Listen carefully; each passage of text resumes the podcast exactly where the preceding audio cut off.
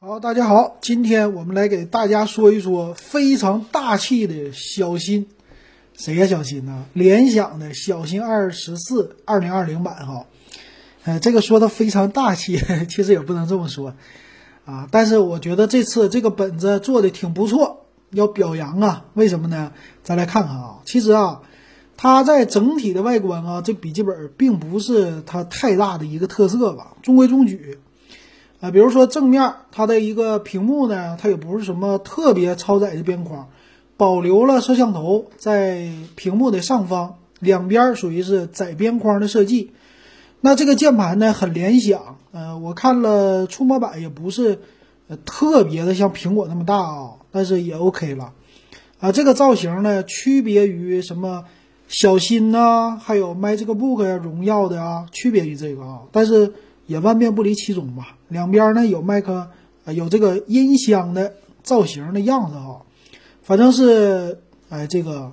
联想家的，一看就是联想家的样子啊，这个不出奇。但是它推出了一个新的组合，这个呢可以看成是二零二零年的在笔记本领域的一个改变了，就是内存升级到十六个 G 了。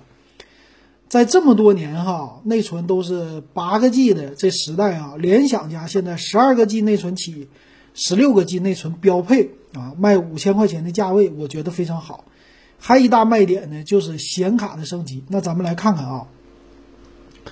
那如果喜欢我的节目呢，各位可以加我的微信 w e b 幺五三，我们有一个电子数码点评的群，现在是五块钱入群，入群能干嘛呢？入群可以听老金读报，这个是独家的节目啊！我报纸上有一些深层的东西给大家解读，还有跟咱们群里边现在有差不多四百四十位小伙伴，二群是七十位，一群三百七十位，可以互相交流心得，哎，这个很好。那书归正传啊，这个笔记本呢，它采用的是十代 i 五和 i 七的处理器，i 五的处理器啊也。I 七啊，这个时代呢，其实在显卡方面做了一些升级啊，它采用新的显卡了，但是它用的是独显，啊，独显和这个核心显卡的话，有独显就不用看核心显卡了啊，但是毕竟时代的 U 呢，其实它整体的里边的架构哈，其实没什么太大的一个改变，但是时代 U 的显卡是一个突出，那这次呢，最大的一个卖点哈。是独立显卡，它用的是 MX 三五零的英伟达的显卡。这回啊，在独显领域，今年终于创新了。那其实独显呢，到去年的时候啊，一直还是 MX 二五零的独显，也是用了一段时间了。那这次 MX 三五零，它的特色在哪里呢？咱们来看看啊，知乎上有人来解答了。那这个相对于。M X 二五零比啊，这个三五零呢，其实你可以把它看成一个简化版的 G T X 一零五零，带它的一个基础频率、超频频率、什么流处理器的核心架构啊，这些啊都一样，都和 G T X 一零五零一样，只是它的一个性能，由于功耗的问题，它的功耗有两种啊，就以后它会宣传叫满血版，就是二十五瓦的 T T P，还有一个低功耗的是十二瓦的。啊，就是这种的区别哈。那它的性能呢，宣称出来是一零五零的一个百分之七十到八十的，也就是打了八折的一个水平啊。对于玩一些主流的小游戏啊，什么吃个小鸡呀啊，不能吃大鸡，吃个小鸡呀，或者玩一些赛车游戏啊这些的，都是可以应付的啊。对于这种移动办公的本子来说，非常之好。它采用的呢是两个 G 的 GDDR5 的呃独立的一个显存，它也就这么多了啊。在介绍里边我看啊，最多也就是两个 G 的独显，达不到四个 G 啊。这就和 GTX 一零五零做了一个区别。那我手里这个游戏本呢是 GTX 一零五零 Ti，其实要是玩一些东西已经够了。那这个呢好处啊，它是达到 GTX 一零五零的百分之七八十的情况下呢。它最厉害的就是做一些办公的应用，比如说处理图片呢，呃，做一些视频的剪辑呀，哎，这个压缩的速度是明显比 MX 二五零快的啊！你就不玩游戏，做这个我觉得是够用的啊。所以这个是最大的一个提升。他说呢，性能提升达到百分之二十，比 MX 二五零。那其他方面呢，十六个 G 的内存，那肯定是 DDR 四的内存了啊，啊，三二零零的，这也算是比较高的一个标准了啊，比咱们现在的像我手里这笔记本二六六六的还是高一些的哈。那存储呢，五百一十二 G 的 NVMe 的啊，这个 SSD 也是非常好的，啊，就是整体的速度啊都是够快的，所以这个整体的配置呢，我觉得也是啊，终于这个内存呐、存储啊这么大的一个降价之后呢，笔记本领域啊，终于标配十六 G 的内存了，我看到以后非常的欣慰哈。那它有呢，屏幕 DC 的调光，这跟笔记本、跟电脑的啊不是。手机有点相像了啊，呃，但是还是一零八零 P 的一个分辨率啊，这没什么区别，就不说了。那处理器呢，一个是 i 五，一个 i 七，这不用说了吧？啊，它的一个功耗呢，说是也有一些提升，有一个野兽模式啊，说是能达到二十八瓦的一个 TDP，性能呢就释放的会大一些啊。那主要是取决于你干什么用啊，你比如说移动办公的时候需要跑一些。啊，玩游戏啊，或者一些大的，呃，软件呢，啊，它可以用这个狂暴模式，啊，这个挺好啊。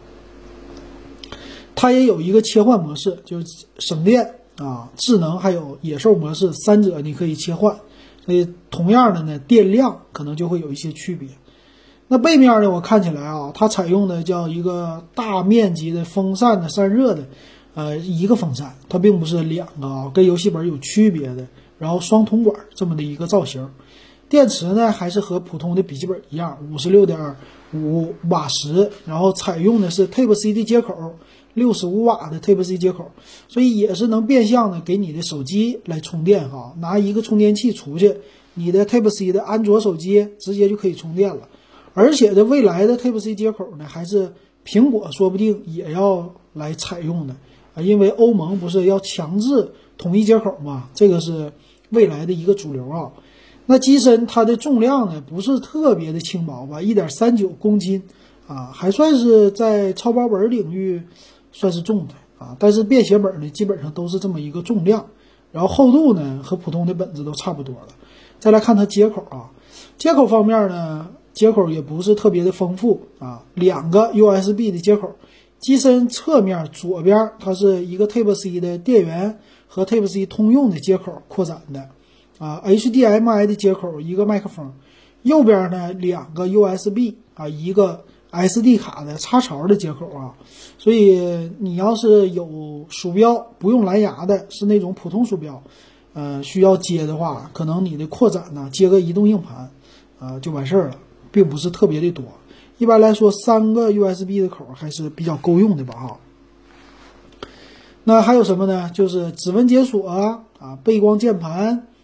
呃，两个两边设计的喇叭啊，这种的造型啊，但是没有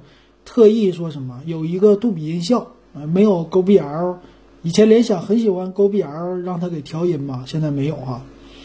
啊，这是一个不一样的地方。然后左边呢，和别人家不一样的是，它有点像 ThinkPad 一样，有一个一键恢复的小按钮。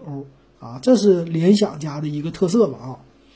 然后 USB 接口呢都是用的 USB 三点二的啊，这个最新的呃 USB 传输的接口，也可以呢在关机的状态下给手机呀或者说移动的这些音箱什么设备哈做一个充电啊，关机状态下充电啊，这个也挺不错的哈。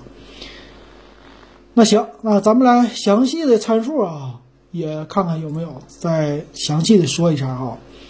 啊，刚才的接口啊，这些都讲完了。屏幕呢，尺寸十四英寸，呃，十六 G 内存，五百一十二 G 的存储，独显啊，MX 三五零两 G 的独显，呃，叫二乘二的一个 AEC 的，呃，就是八零二点幺幺的吧，这个无线的网卡，七二零 P 的摄像头啊，一点三九公斤的重量，有正版的 Office 和 Windows 十的一个系统啊。咱们来看售价吧。售价方面呢，它是有两个版本呐，啊，一个是 i 五的版啊，是五千零九十九，然后现在呢是，啊，定金两百，可抵两百，也就是说没啥了，就是定金没什么特别优惠吧，反正五千零九十九的这么一个售价。这是 i 五版，i 七版呢，五千八百九十九啊，贵了八百块钱。差距在哪儿呢？就是一个 i 五和 i 七的处理器啊，其他方面都是一样的。那我这么看起来哈，其实一般来说 i 五版就足够了啊，i 七呢，一般来说的话就比它性能多一个百分之二十这么的性能左右的一个性能啊，不会差别特别大的。那我们的用户。来说呢，你正常的 i 五完全足够你用了，五千块买这个水平的配置啊，正常来说用个三年，嗯，你不玩游戏啊，日常办公三年五载，多说的话五年都能用到啊，但是三年绝对没有问题的，我觉得够了哈。那剩下的呢，就是看他们家的服务了哈。服务方面呢，这里没有特别详细的一个介绍吧，啊。应该是一般笔记本电脑是两年的一个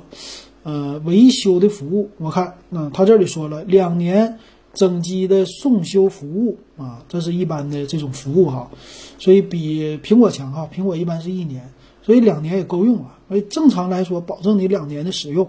嗯，三年这种机器一般不会坏，能挺到这儿啊。然后用到五年，日常也是够用的哈。所以我觉得这个价位啊，买一个。呃，时代的 i 五的本儿啊，啊，这还不错的哈。当然，